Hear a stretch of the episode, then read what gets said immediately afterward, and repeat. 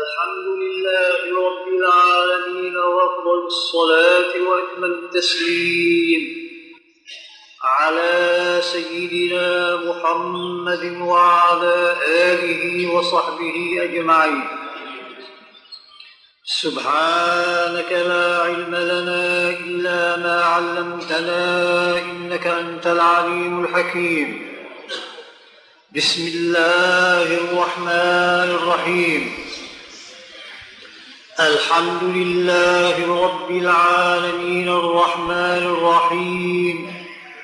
مالك يوم الدين إياك نعبد وإياك نستعين.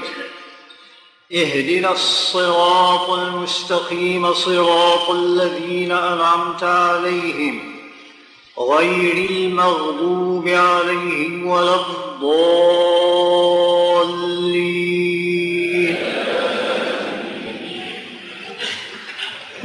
الله الرحمن الرحيم. إن الذين يغضون أصواتهم عند رسول الله أولئك الذين امتحن الله قلوبهم للتقوى لهم مغفرة وأجر عظيم. اللهم اجعلنا منهم. تقدم بعض الكلام على هذه الآية الكريمة وأن الله سبحانه وتعالى أثنى على الذين يلتزمون الأدب مع سيدنا رسول الله صلى الله عليه وسلم وشهد لهم بكمال التقوى وأنهم الذين حصلوا على إبريز التقوى. بعد الامتحان والفحص إن الذين يغضون أصواتهم عند رسول الله أولئك الذين امتحن الله قلوبهم للتقوى. امتحن الله قلوبهم أي استخلصها للتقوى كما يمتحن الذهب.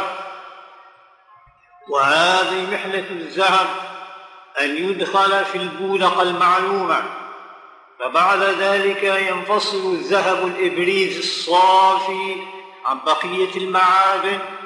وهذا هو امتحن الله قلوبهم أي استخلصها لإبريز ذهب التقوى. وهذه شهادة من الله تعالى بكمال التقوى والدرجة العالية في التقوى. لمن تحقق بالأدب مع سيدنا محمد عليه الصلاة والسلام. ولم يشهد سبحانه هذه الشهادة بعد الامتحان بالتقوى وإبريز التقوى إلا للمتأدبين مع رسول الله صلى الله عليه وسلم.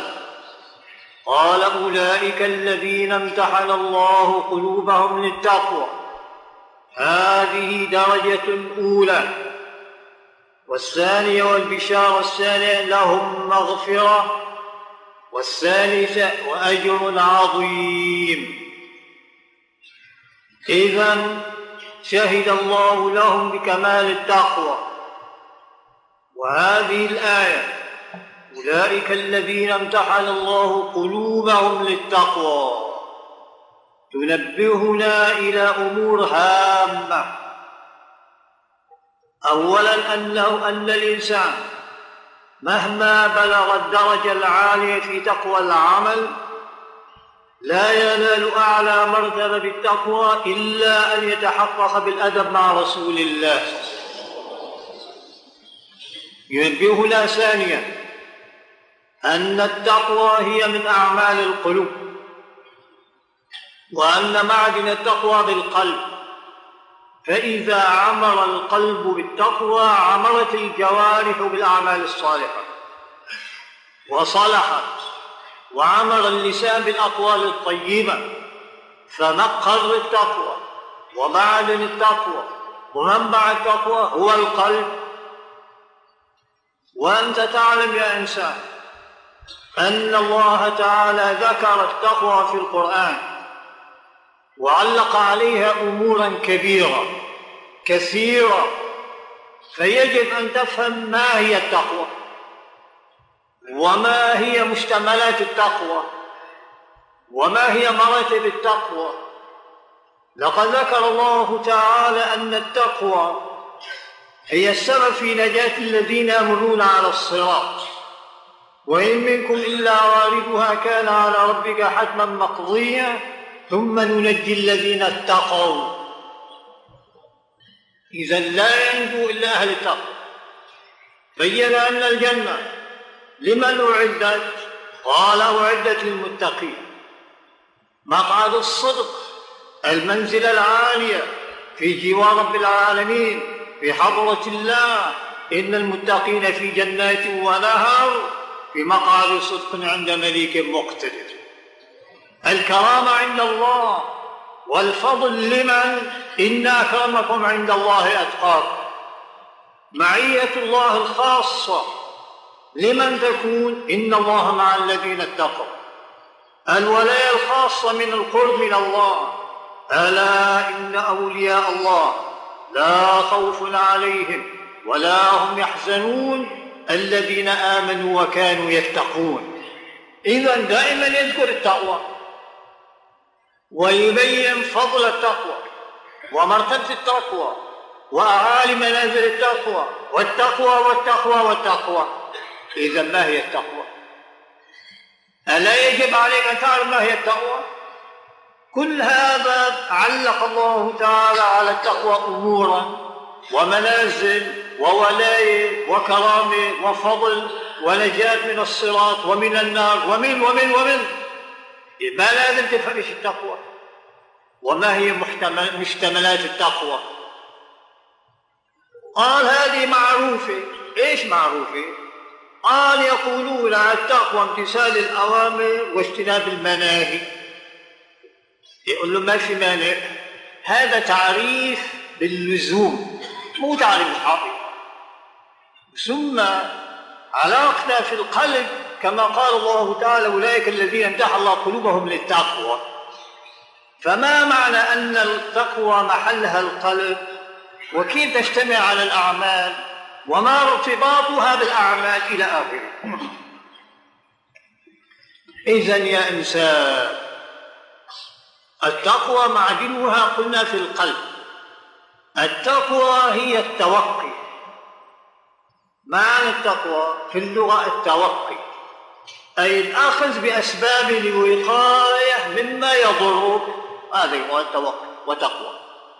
توقيت حر الشمس بالمظلة توقيت البرد باللباس.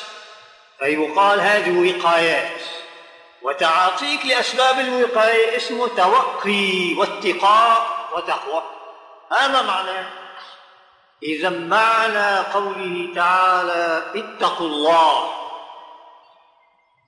يا أيها الناس اتقوا ربكم. إيش معنى؟ قال أي توقوا غضب الله وتوقوا عذاب الله وتوقوا حساب الله وتوقوا عتاب الله وتوقوا حجاب الله عنكم. إذا التقوى هي أخذ بأسباب الوقاية من العذاب من شدة الحساب من العقاب من الحجاب. أن يحتجب الله عن قلبك في الدنيا فيحتجب عن عينيك يوم القيامة. إذا التقوى توقي أخذ بأسباب بالأسباب. أي وهو أخذ بالأسباب التي تقيك تحفظك من العذاب. وهذه محلها القلب. هذه محلها القلب. لما؟ منبعها القلب. فإذا استحكمت في القلب حملت الجوارح. حملتها على أي شيء؟ على امتثال الأوامر. وعلى اجتناب المناهي. فمتى أنت تمتثل أوامر الله؟ فتصلي وتصوم وتحج وتعمل الصالحات. إيما تتحرك بالعمل؟ إذا كان في شيء في القلب أما إذا كان ما في شيء في القلب ما تتحرك للشيء أنت في قلبك في شيء محبة للأمر الفلاني تتحرك لفعله. في عندك كراهية للأمر الفلاني تتوقع تبعد عنه. فإذا يلزم من التقوى أن تمتثل أوامر الله وتجتنب ما نهى الله عنه. وهذه إنما يحركها القلب ليه؟ قال لأن القلب إذا حصلت فيه المعرفة التامة بشدة العذاب الإلهي وشدة العقاب وسخط غضب الله جل وعلا وألم الحجام بيصير عند الإنسان هناك آخذ بالأسباب وتحرك للتوقف أما إذا كان معرفة بالعذاب بشدة العقاب ما في بشدة الحساب ما في بألم الحجاب ما في ما في شيء بيعرف عن هالأمور. إيش بده يحركه للتقوى إيه بده يحركه ما يعمل أو لا يعمل. ولذلك يجب أن تعلم علما جازما أن عذاب الله شديد. الله إذا عذب عذب عذاب شديد. وترى الناس سكارى وما هم بسكارى ولكن عذاب الله شديد. فإذا علمت هذا علما جازما أخذت بالتوقي هذا العزم توقيت أخذت بالأسباب أن تمتثل الأوامر تجتنب المنع حتى ما تقع في العذاب الشديد. تتوقع عقاب الله الشديد. متى؟ إذا علمت اعلموا أن الله شديد العقاب. ليش قال اعلموا؟ ما قال ظنوا أو توهموا. قال اعلموا العلم هو المعرفة الشيء جزما. لما أنت علمت أن النار محرقة توقيت. لما علمت علم جازم أن النار محرقة تمد إيدك توقع تبعد. كل ما شفت نار تبعد ليه؟ إيش حملك على البعد؟ واجتنابها والبعد عنها علمك أنها محرقة وعلمك بحرق النار جزمي ولا وهمي ولا علم جازم قل له الله بيقول لك اعلموا أن الله شديد العقاب. فما الذي يصير عندك علم جازم بشدة عقاب الله إذا عاقب جل وعلا. وإذا رحم وأن الله غفور رحيم. فإذا علمت شدة العقاب شدة العذاب أخذت بالتقوى امتثلت الأوامر واجتنبت المناهي حتى ما تقع في العذاب والعقاب يا إنسان وما تقع في شدة الحساب الله تعالى إذا شد الحساب عليك هلكت. قال عليه الصلاة والسلام من نوقش الحساب عذب. في رواية يهلك أي من حاسبه الله حسابا شديدا لا بلغ تحت كسر بعزم الله العافية أما الحساب اليسير لأصحاب اليمين وبدون حساب للسابقين اللهم اجعلنا منهم. هذا أمر فضل من الله. إذا يا إنسان تعاطى أسباب ألا تدخل تحت الحساب الشديد. توقع هذا الأمر فامتثل ما أمر الله واجتنب ما نهاك الله عنه. وهكذا أيضا الحجاب. إذا علمت أن ذنوبك تحجب قلبك عن الله وإذا استحكمت فيك الذنوب سوف يحتجب الله عنك في الآخرة. إذا هذا أمر لا يطاق. علامة جزما إذا تسعى أن تتخلص من هذا من هذا الحجاب وأن لا يحتجب الله عنك وهو أن تمتثل ما أمر تجتنب ما نهى. يقول سبحانه وتعالى عن الكفار ولكن يذكر هذا للمؤمنين. قال كلا بل ران على قلوبهم ما كانوا يكسبون. كلا إنهم عن ربهم يومئذ لمحجوبون. صفة من هذه؟ قال يورد في الكفار. ليه الله ذكر للمؤمنين؟ لما ذكرها لنا؟ قال يعني يذكر لنا مساوئ الكفرة. ومن أين أتوا وأخذوا وحجبوا حتى لا تقع أنت فيما وقعوا فيه؟ يا مسلم احترز يعني. كلا بل ران على قلوبهم ما كانوا يكسبون. أي المعاصي. عصوا الله فسقوا. خالفوا انتهكوا فعلوا ما فعلوا وأصروا وأصروا واستكبروا حتى كفروا وفسقوا وفجروا وطغوا وبغوا إلى آخره. وإذا بهم احتجب الله حجب الله قلوبهم عنه. فإن المعاصي ظلمات تظلم القلب. كما قال عليه الصلاة والسلام إذا أذنب العبد ذنبا نكت في قلبه نكتة سوداء. نكتة نقطة سوداء في القلب فإذا تاب واستغفر صقل قلبه. صقل يعني مسح من النقطة السوداء مثل مساحة جبنا ومسحت إيش النقطة السوداء توبة محاية استغفار محاية وهكذا. فالتوبة والاستغفار محاية للذنب مثل ما تمحو؟ إيش؟ هذا الغبار والنقطة عن الزجاج. صقل القلب. راح. وإن عاد للذنب مات زيد فيها. النقطة بتصير نقطتين. أذنب صارت ثلاثة أذنب صارت أربعة. ما عم بيتوب أذنب أذنب ليه؟ حتى صار القلب محاط بنقط سود. استحكمت فيه المعاصي أصر على المعاصي أصر على المعاصي. وما هكذا تاب وما استغفر وما أنام قال أحاط قلبه بالظلمات. صار القلب محاط بغلاف اسمه الرين ظلمات سوداء. كلا بل ران خيم وغين ورين على قلوبهم ما كانوا يكسبون. فحجبوا قلوبهم عن الله بمعاصيهم في الدنيا فحجب الله عن رؤية حجبهم عن رؤيته يوم القيامة. كلا إنهم عن ربهم إذا لمحجوبون فيا إنسان نبهك الله. الذنوب المعاصي تحجب قلبك عن الله. وإذا استمريت فيها وأصريت تحملك على الكفر. وإذا وقعت في ذلك الله تعالى احتجب عنك يوم القيامة. إذا ما ترى الله في الآخرة وإنما تكون في جهنم. نسأل الله العافية. إذا خذ بأسباب الوقاية. اتق الحجاب واتق العذاب واتق سوء الحساب واتق سوء العاقبة بأن تمتثل ما أمرك الله وتجتنب ما نهاك الله عنه.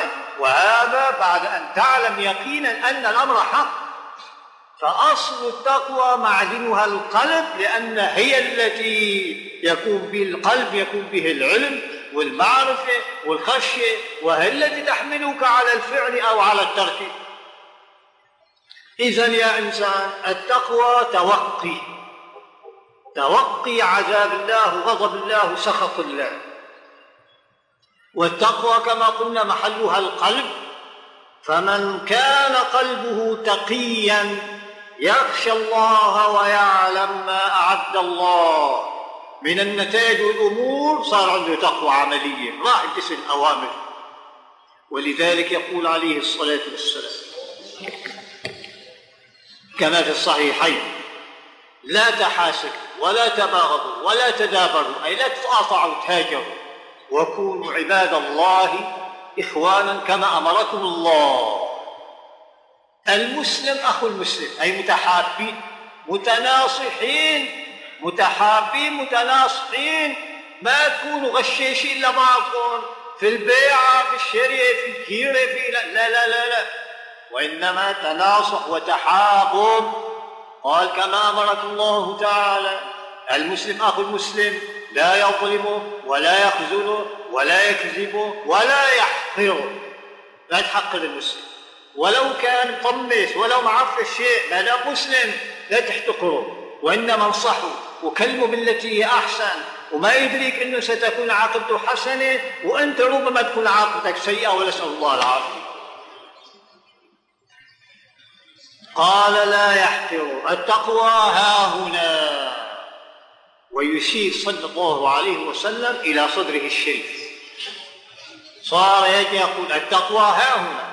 التقوى ها هنا. التقوى ها هنا ثلاث مرات أي التقوى تقوى القلوب. فلا تحتقر ولا تتكبر ولا تستصغر عباد الله المسلمين ولا تنظر إليهم بعين النقص وتنظر إلى نفسك بعين الكبرياء. لا. وعليك وعرف وعلم أن العواقب بيد رب العالمين. والخواتيم بيد رب العالمين وأن وأن نواصي الخلق بيد الحق وأن القلوب بين إصبعين من أصابع الرحمن يقلبها كيف يشاء. كان يكثر صلى الله عليه وسلم يعلم الصحابة أن يقولوا اللهم يا مقلب القلوب ثبت قلوبنا على دينك.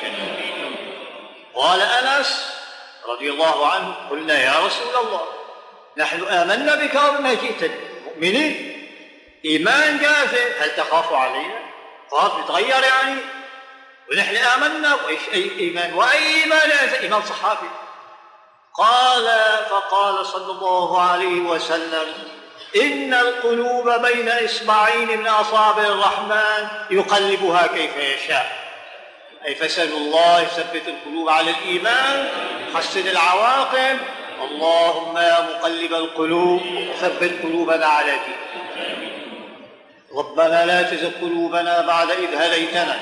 وأنت يا مولانا أكرم وأجل من أن تسلب ما أعطيت أو ترجع فيما وهبت. لقد وهبتنا الإيمان فأتم علينا نعمة الإيمان. وهكذا يا إنسان إذا عرفت هكذا الأمر بقلبك وامتلأ بهذا المعرفة صار عندك تحرك للعمل وهو امتثال الأمر واجتناب المنال إذا مرد بتقوى القلب. ولذلك قال صلى الله عليه وسلم التقوى ها هنا التقوى ها هنا التقوى ها هنا. ويشير إلى صدره الشريف ثلاث مرات. هذه العبارة مفهوم العبارة وبمفهوم الإشارة يقول صلى الله عليه وسلم التقوى ها هنا. أي التقوى منبعها من رسول الله. فلا تقوى لمتقي ولا خشية لمختشي ولا ولا إلا من رسول الله.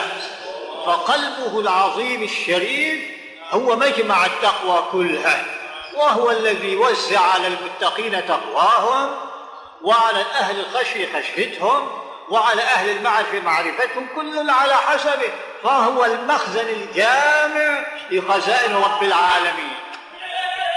صلى الله عليه وسلم. وهكذا التقوى تقوى معدنها القلب. كما أن القلب هو مجمع الإيمان ومكتب الإيمان. فالقلب له وظائف كبيرة يا إنسان. ولكن أي قلب أين قلب القلب له معنيان. قلب صوري جسماني قلب روحاني لطيف رباني. قلب الجسماني يترتب عليه حياة الجسم. هذا موضع لمس الأطباء وقياس النبض إلى آخره. هذا حياة الجسم ما دام عم يشتغل القلب. في هذا المحل القلب فيه قلب ثاني قلب روحاني لطيف رباني هذا هو المعول عليه. إن في ذلك لذكرى لمن كان له قلب. يقال في واحد ما له قلب؟ يقول لك مو هالقلب. ما هو هالقلب هذا؟ أبو جهل له قلب. مثل إيش؟ مثل قلب الحيوان. لكن ما عندنا ذاك القلب. تتذكر يا إنسان هذاك القلب معول عليه. فهذا القلب اللطيف خيره ما صلي باش عليه. هذا كله حكي يقول لك ما بعرف إيه هذا القلب عمال بإيش؟ بعينه بشرحه بشوف قلب. قل له إيه قال عم بكشف عم شقه ما عم شوف قلب ثاني قل لك ما قلنا لك لطيفة ربانية. قال هو ما بدخل على الشغله قل له إيه خير الشارة تعال نشوف لك يا أخي أنت إيش عم تشوف قال بعيني طيب. هذا العين ترى بنفس الشحمة. بنفس الحدقة. يا هذا لا ما دامت الحدقة والشحمه والمحيط فيها سليم فلله نور قائم هنا تبصر به الأشياء. إذا تعطل هذا الموضع ما عاد يشتغل النور. مثل اللمبة لمبة الكهرباء. إذا عطبت ولو أرسلت لها القوة ما بتضوي. ليه؟ لأنه تعطلت. لأنها تعطلت فالضوء الشمعة هي الزجاجة عم تضوي بذاتها الزجاجة هي عم تضوي قال إيه؟ قل له منيح طلع الكهرباء ليشو ليش ما عم تضوي قال لا خيو لا في في كهرباء عم تيجي عليها تشعلها. قل له إيه ما تشعلها؟ قال إذا كانت كانت سليمة وسلطنا الكهرباء وإذا بتشعل قل له منيح أنت شايف الكهرباء ولا شايف الشمعه قال لا أنا شايف الشمعه قل له الكهرباء وينها قوة وينها قال في قوة. قل له شايفها بعينك؟ قال لا. قل له ماسكه بايدك قال لا. قل له اذا هذا القوة أمر لطيف. القوة السارية في الشرير في الانبوب في إلى آخره. هذا شيء لطيف. هذا لا يراد العين. لكن ما تقدر تنكره. ولذلك يا إنسان لا تدري لا تنكر المحسوسات لا تنكر المعقولات اللي هي ثابته بالعقل. فهذه العين فيها نور من الله ترى بها الأشياء.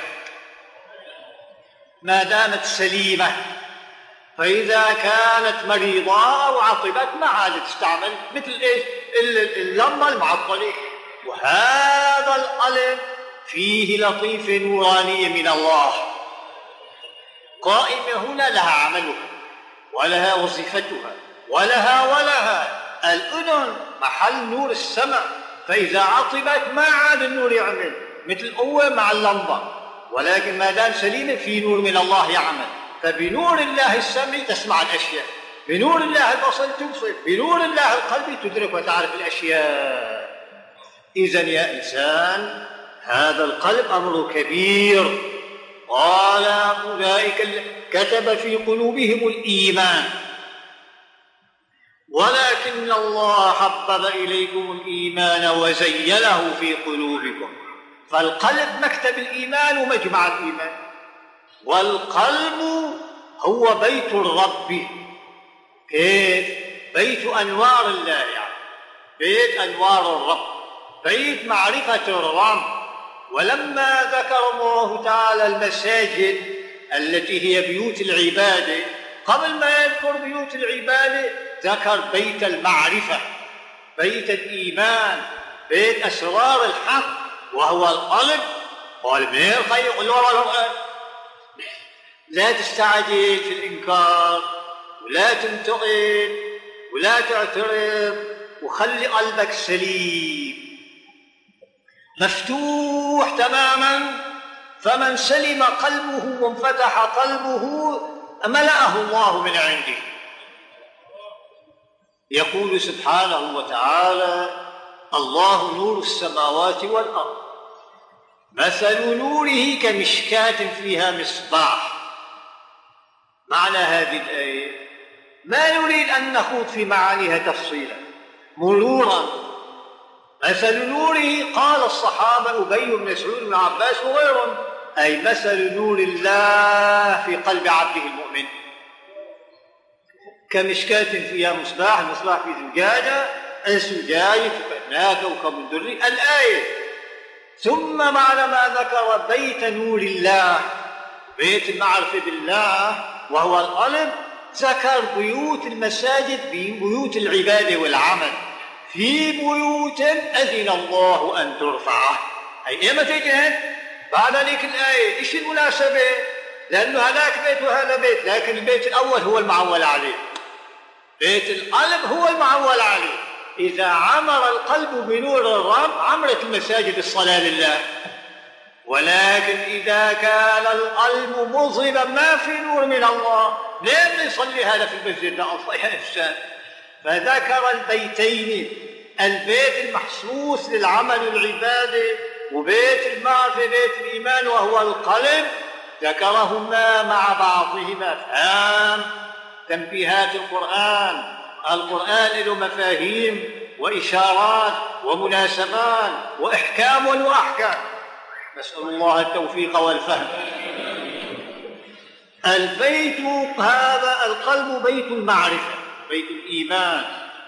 وهكذا هذا القلب له شؤونات كبيرة يا إنسان. فالتقوى معدنها القلب معدنها القلب.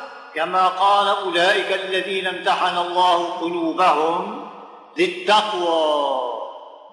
والتقوى هي معلق عليها الولاية وهي المنوط بها الكرامة.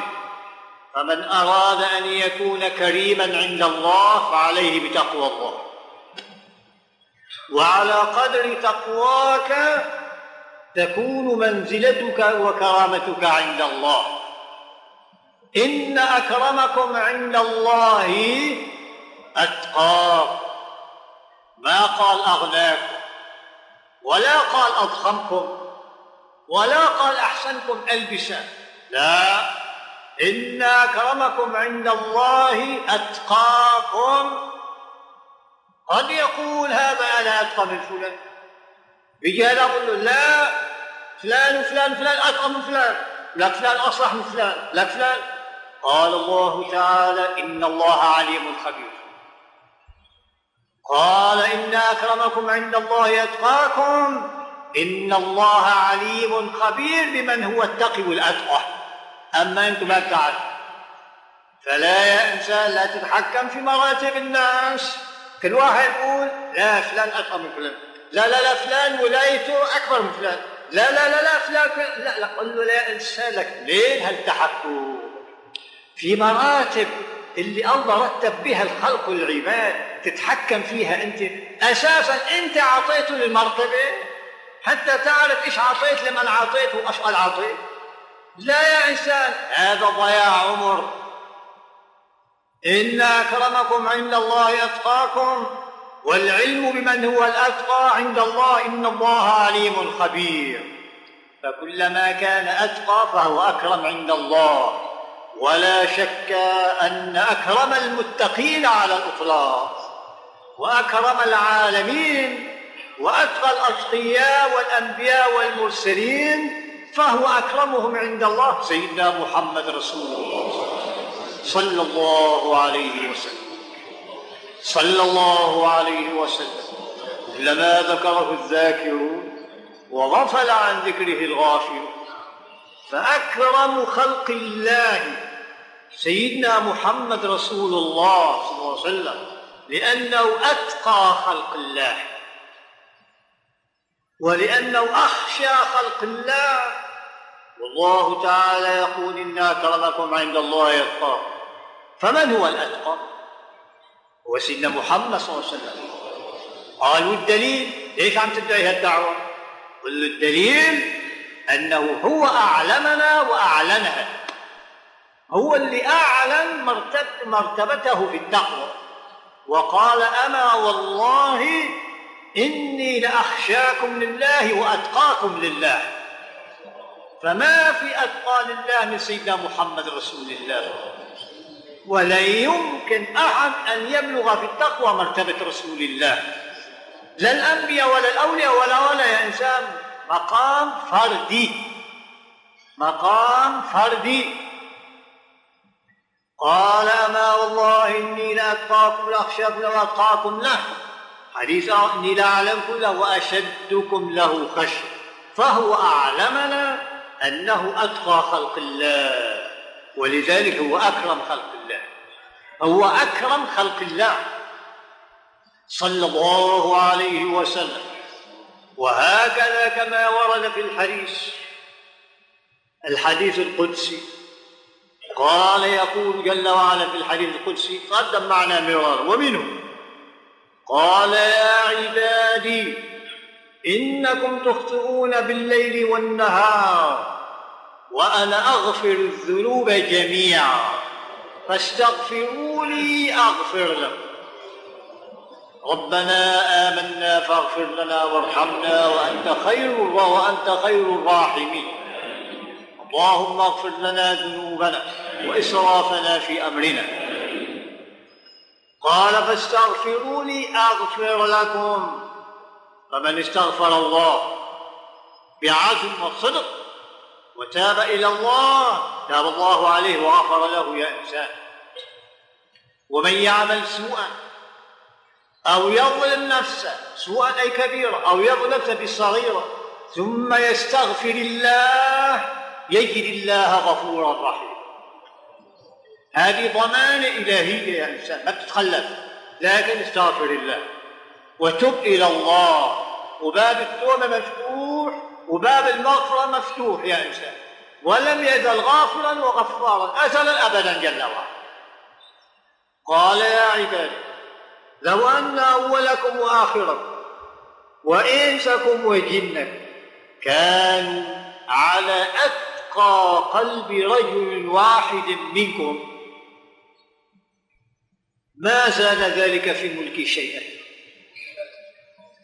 أي لو أنكم إنسكم الجن كلكم في التقوى على أعلى مرتبة تقي في التقوى وأتقاكم من هو هذا؟ أتقى الإنس والجن والعالم. قال سيدنا محمد صلى الله عليه وسلم. لو أن أولكم وآخركم وإنسكم وجنكم كانوا على أتقى قلب رجل واحد منكم ما زاد ذلك في ملك شيئا. أي عباداتكم وطاعاتكم ما تنفع الله شيئا. ولا بتزيد شيء جل وعلا إنما أعمالكم لكم. من عمل صالحا فلنفسه. قال يا عباد لو أن أولكم وآخركم وإنسكم وجنكم كانوا على أفجر قلب رجل واحد منكم. من هو هذا؟ قال إبليس. الله العافية. إيه قال؟ ما نقص ذلك من ملكي شيئا. ما بالقصي لو كانوا كلهم نسأل الله العافية في الكفر والفسق والفجور على قلب إبليس قال لا ما بيضر الله شيء ولا بنقصوا مع الله. هم خسروا يكون هم الخاسرين هم الخاسرون وهكذا قال وهذا هو إبليس.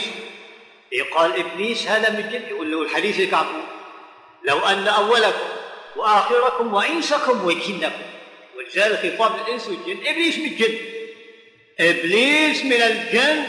ها؟ فاهم حقيقته جني لكن أول من كفر بالله من عالم الجن سمي شيطان. فهو أول الشياطين وأبو الشياطين. والجن قبله كلهم على الدين والإسلام مؤمنون يعني. ولا يزال فيهم مسلمون وفيهم كافرون. فالكافر من الجن يقال له شيطان. وهكذا. والمؤمن يقال له مسلم إلى آخره. فإبليس أول شيطان لكن ما هو أول جني؟ لا.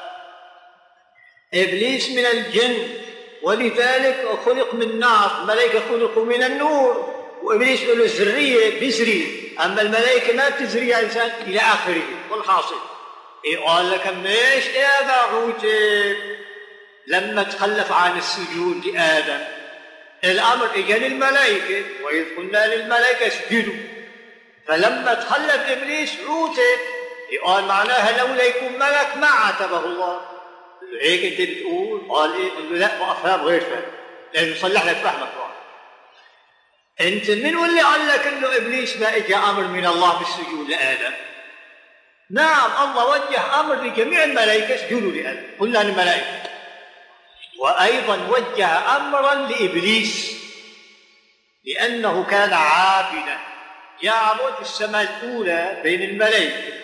فأمر أيضا يسجد.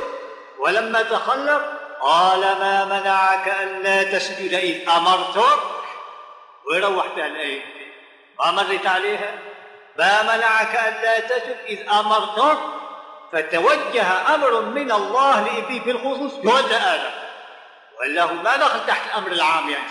جاء أمر خصوصي وهذا أقوى. فلذلك لما تخلف أخذ ونسأل الله العافية. إذا قال لو أن أولكم وآخركم وإنسكم كانوا على أتقى قلب رجل واحد منكم إذا هذا سيدنا محمد صلى الله عليه وسلم. يا عبادي لو أن أولكم وآخركم وإنسكم وجنكم قاموا في صعيد واحد في صعيد واحد مكان واحد فسألوني أي سألوني وسألوني كل ما يتمنون فأعطيت كل إنسان مسألته. ما نقص ذلك مما عندي إلا كما ينقص المخيط إذا أدخل البحر. يدخل البحر. يعني كل العطايا الإلهية للعالمين. أزلا أبدا لا تنقص مما عند الله شيء. أرأيتم ما أنفق منذ خلق السماوات والأرض كما في الحديث يقول عليه الصلاة والسلام يد الله ملأ لا تغيضها نفقة. ما بتنقص نفقة على الخلق قال لا تغيضها نفقة سحاء الليل والنهار في الليل والنهار عم بسحب الخيرات على العباد بالأقوات بالحياة بالمدد إلى آخره. قال سحاء الليل والنهار أرأيتم ما أنفق منذ خلق السماوات والأرض؟ كم أنفق على عياله فإنه لم يرد ما في يده. ما نقص شيء مما في يد الحق جل وعلا. فأتقى العالمين لرب العالمين سيدنا محمد. قال وهكذا هو أتقى أتقى العالمين لله. لأن التقوى على قدر المعرفة والعلم. ولذلك قلنا مقر التقوى هو القلب. وتقواك يا إنسان حق عليك أن تتقي الله. لازم تتقي الله. لما؟ قال لأن الله أهل التقوى وأهل المغفرة قال هو أهل التقوى وأهل المغفرة. الله أهل أن يتقى. ليه؟ لأن الله سبحانه وتعالى إن نظرت إلى قدرته صار عندك خوف من قدرة الله. قدرة ما لا نهاية. ما خلقكم ولا بعثكم إلا كنفس واحدة. كل العالم الأول والآخر بالنسبة للقدرة الإلهية كنفس واحد يخلق العرش جل وعلا خلق العرش بالقدرة وخلق النمل بالقدرة وكلاهما بالنسبة للقدرة على حد واحد. على حد واحد. ولا شلون؟ معلوم قدرة ما لا نهاية. فمتى بتكون النسبة أقوى وأضعاف؟ إذا نسبت الشيء للمحدود. عندك مليون. مرة أخذت عشرين. قد نقص نسبة. مرة أخذت من هالمليون من هالمليون ألف. آه صارت النسبة أكثر الأحد. ليه؟ لأنه منسوبة لمعين مليون. أما لما نكون شيء ما له نهاية ما له حد وما له انتهاء. فإيش ما أخذت إيش ما أعطيت ما في نسبة أبدا. القليل والكثير على حد فهمت؟ إذا كنت رياضي تفهم علي. وإذا كنت مجنون عاقل وإذا كنت ممكن بتصير مصدق. عم يجيب لك شيء محسوس لا ينكر يا إنسان. فالله تعالى لما قال لا خلقكم ولا بعثكم إلا كنفس واحدة. حق هذا حق ومعقول وحقيقة وإيمان. إيمان إذا قدرة ما لا نهاية. ما لازم تهاب وتخاف صاحب القدرة اللي ما له نهاية. اللي هو بيد قلوب العالم ونواصي الخلق وأرواحهم إلى غيره لازم تتقي. لازم تخشى منه جل وعلا. إذا هو أهل التقوى. وأهل التقوى. وعلم ما له جل وعلا. وعذابه عذاب.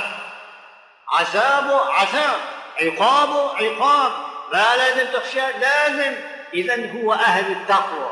قال عليه الصلاة والسلام وقرأ قول الله تعالى هو أهل التقوى وأهل المغفرة.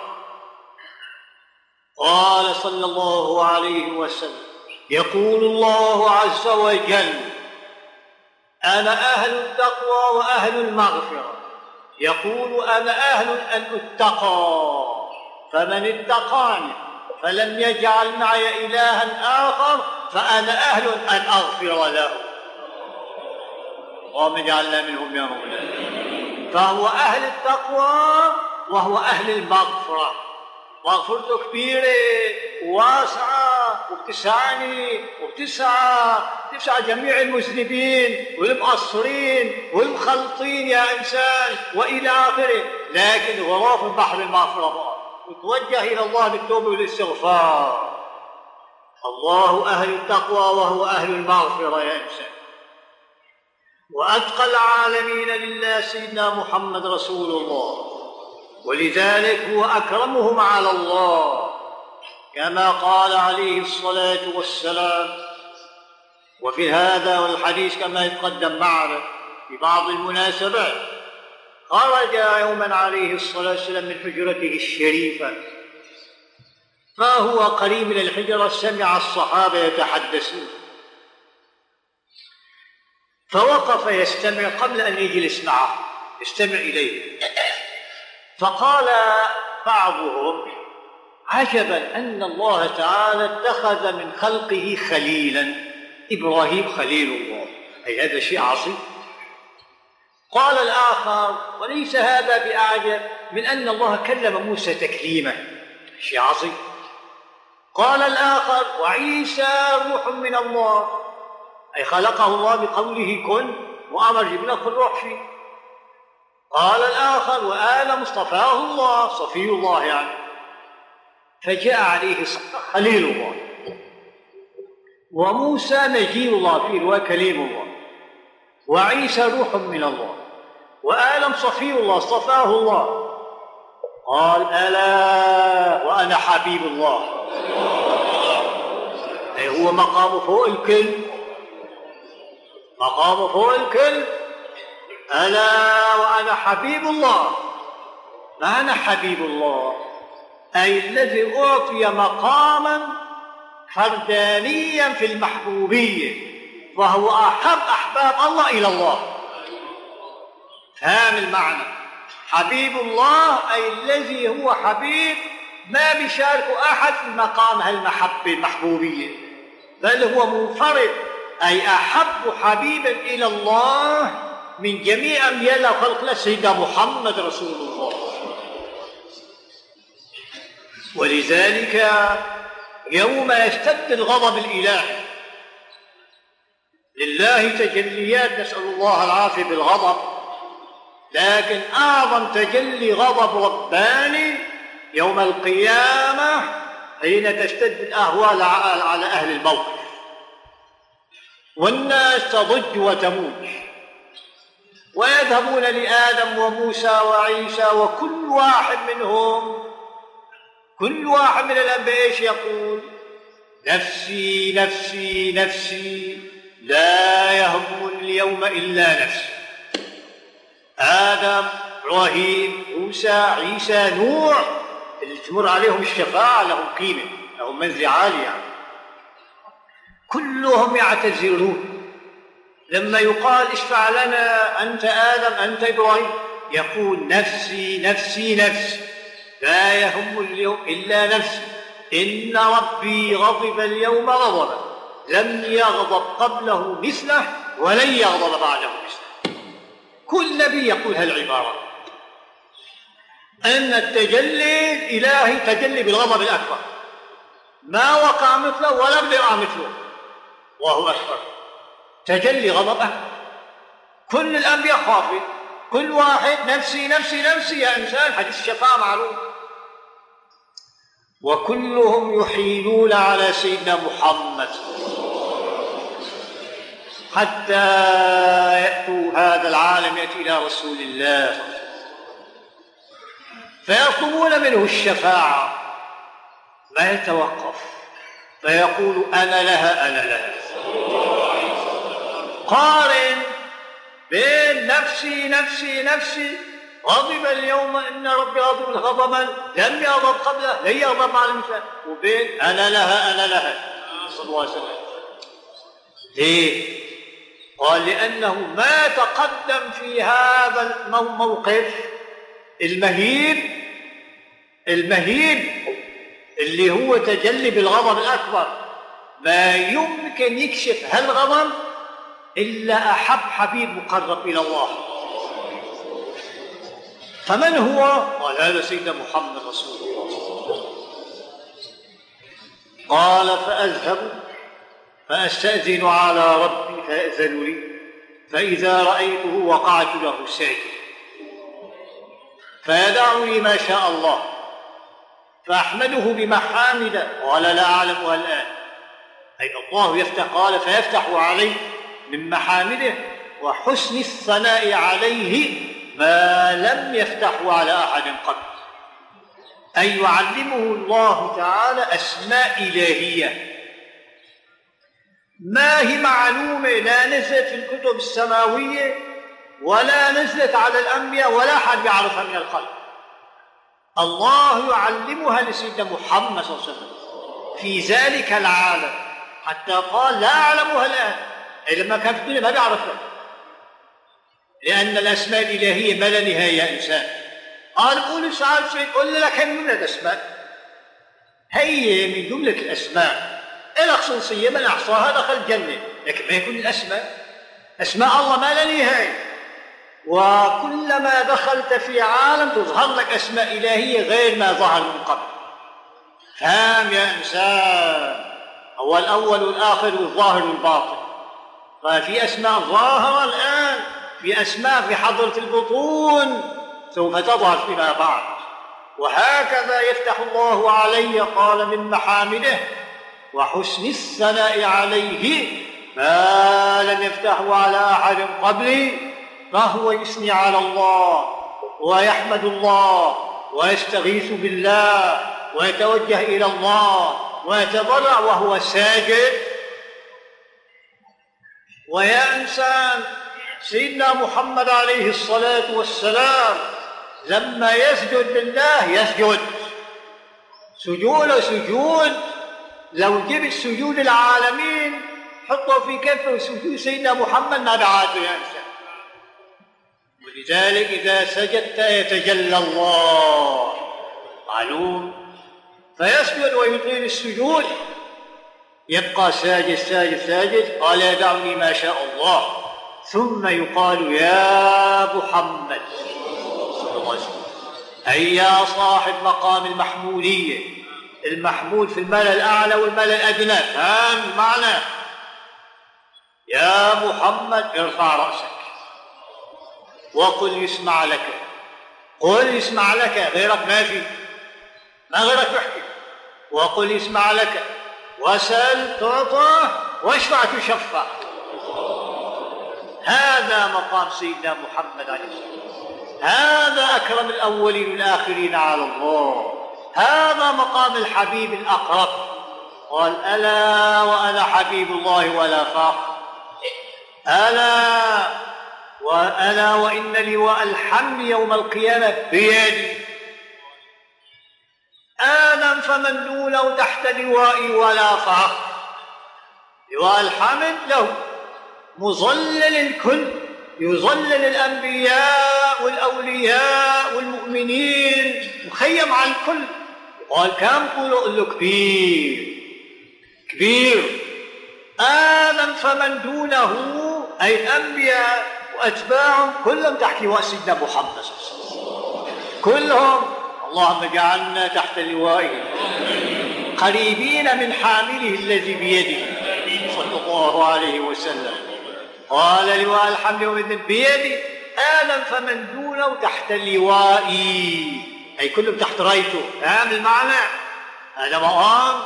الله أعطاه المقام يا إنسان وتحدث الرسول بهذا بنعمة الله. وأعلننا وأعلمنا وأعلن هذا المرتبة قال وأنا أول من يحرك حلق الجنة. حلق جمع حلقة. يقال حلق وحلق. ها؟ واختلفوا أيهما أصح في اللغة. فلا تقول هي قول هي وهي لا تخطي وحدها. مو تقول هي صحيح غلط إلى آخره. يقال حلا ويقال حلا راجع في اللغة تفهم. جمع حلقة أي أول من يهز بحلقة الجنة باب الجنة ويفتح وهكذا. إنما هو سيدنا محمد. قال فأول من يحرك حلق الجنة أو حلق الجنة كما قلنا قال فيفتح لي. هو أول ما يدخل هو بيفتحها. وهو أول من يدخلها قال ويدخل معي فقراء المؤمنين. وأول فقراء المؤمنين فقراء المهاجرين. الله يرضى عنهم. قال في الآخر صلى الله عليه وسلم آخر الحديث وأنا أكرم الأولين والآخرين على ربي ولا فخر. أكرم الأولين والآخرين. من هم الأولون؟ قال أكرم الأولين. من أين نوح؟ قال أكرم الأولين. أي الخلائق يعني. يعني الآدميين. قال في أمر جن. إيه قال الجن؟ قال في أمر الملائكة. قال إيه الملائكة؟ قال في أمر عالم الأرواح. عالم الروحاني عالم الملكوت عالم الجبروت عوالم كلها هي دخلت فأكرم العالم كل الأولين والآخرين من العالمين سيدنا محمد عليه هذا رسولنا. هذا حبيبنا. هذا شفيعنا. هذا روحنا. فيا إنسان يجب أن تتقي الله وتتبع سيدنا محمد رسول الله ولعل الله يدخلك في ظله وتحت راية مجده ولواء حمده ونسأل الله ذلك من فضله وسيأتي تمام هذا إن شاء الله. اللهم صل وسلم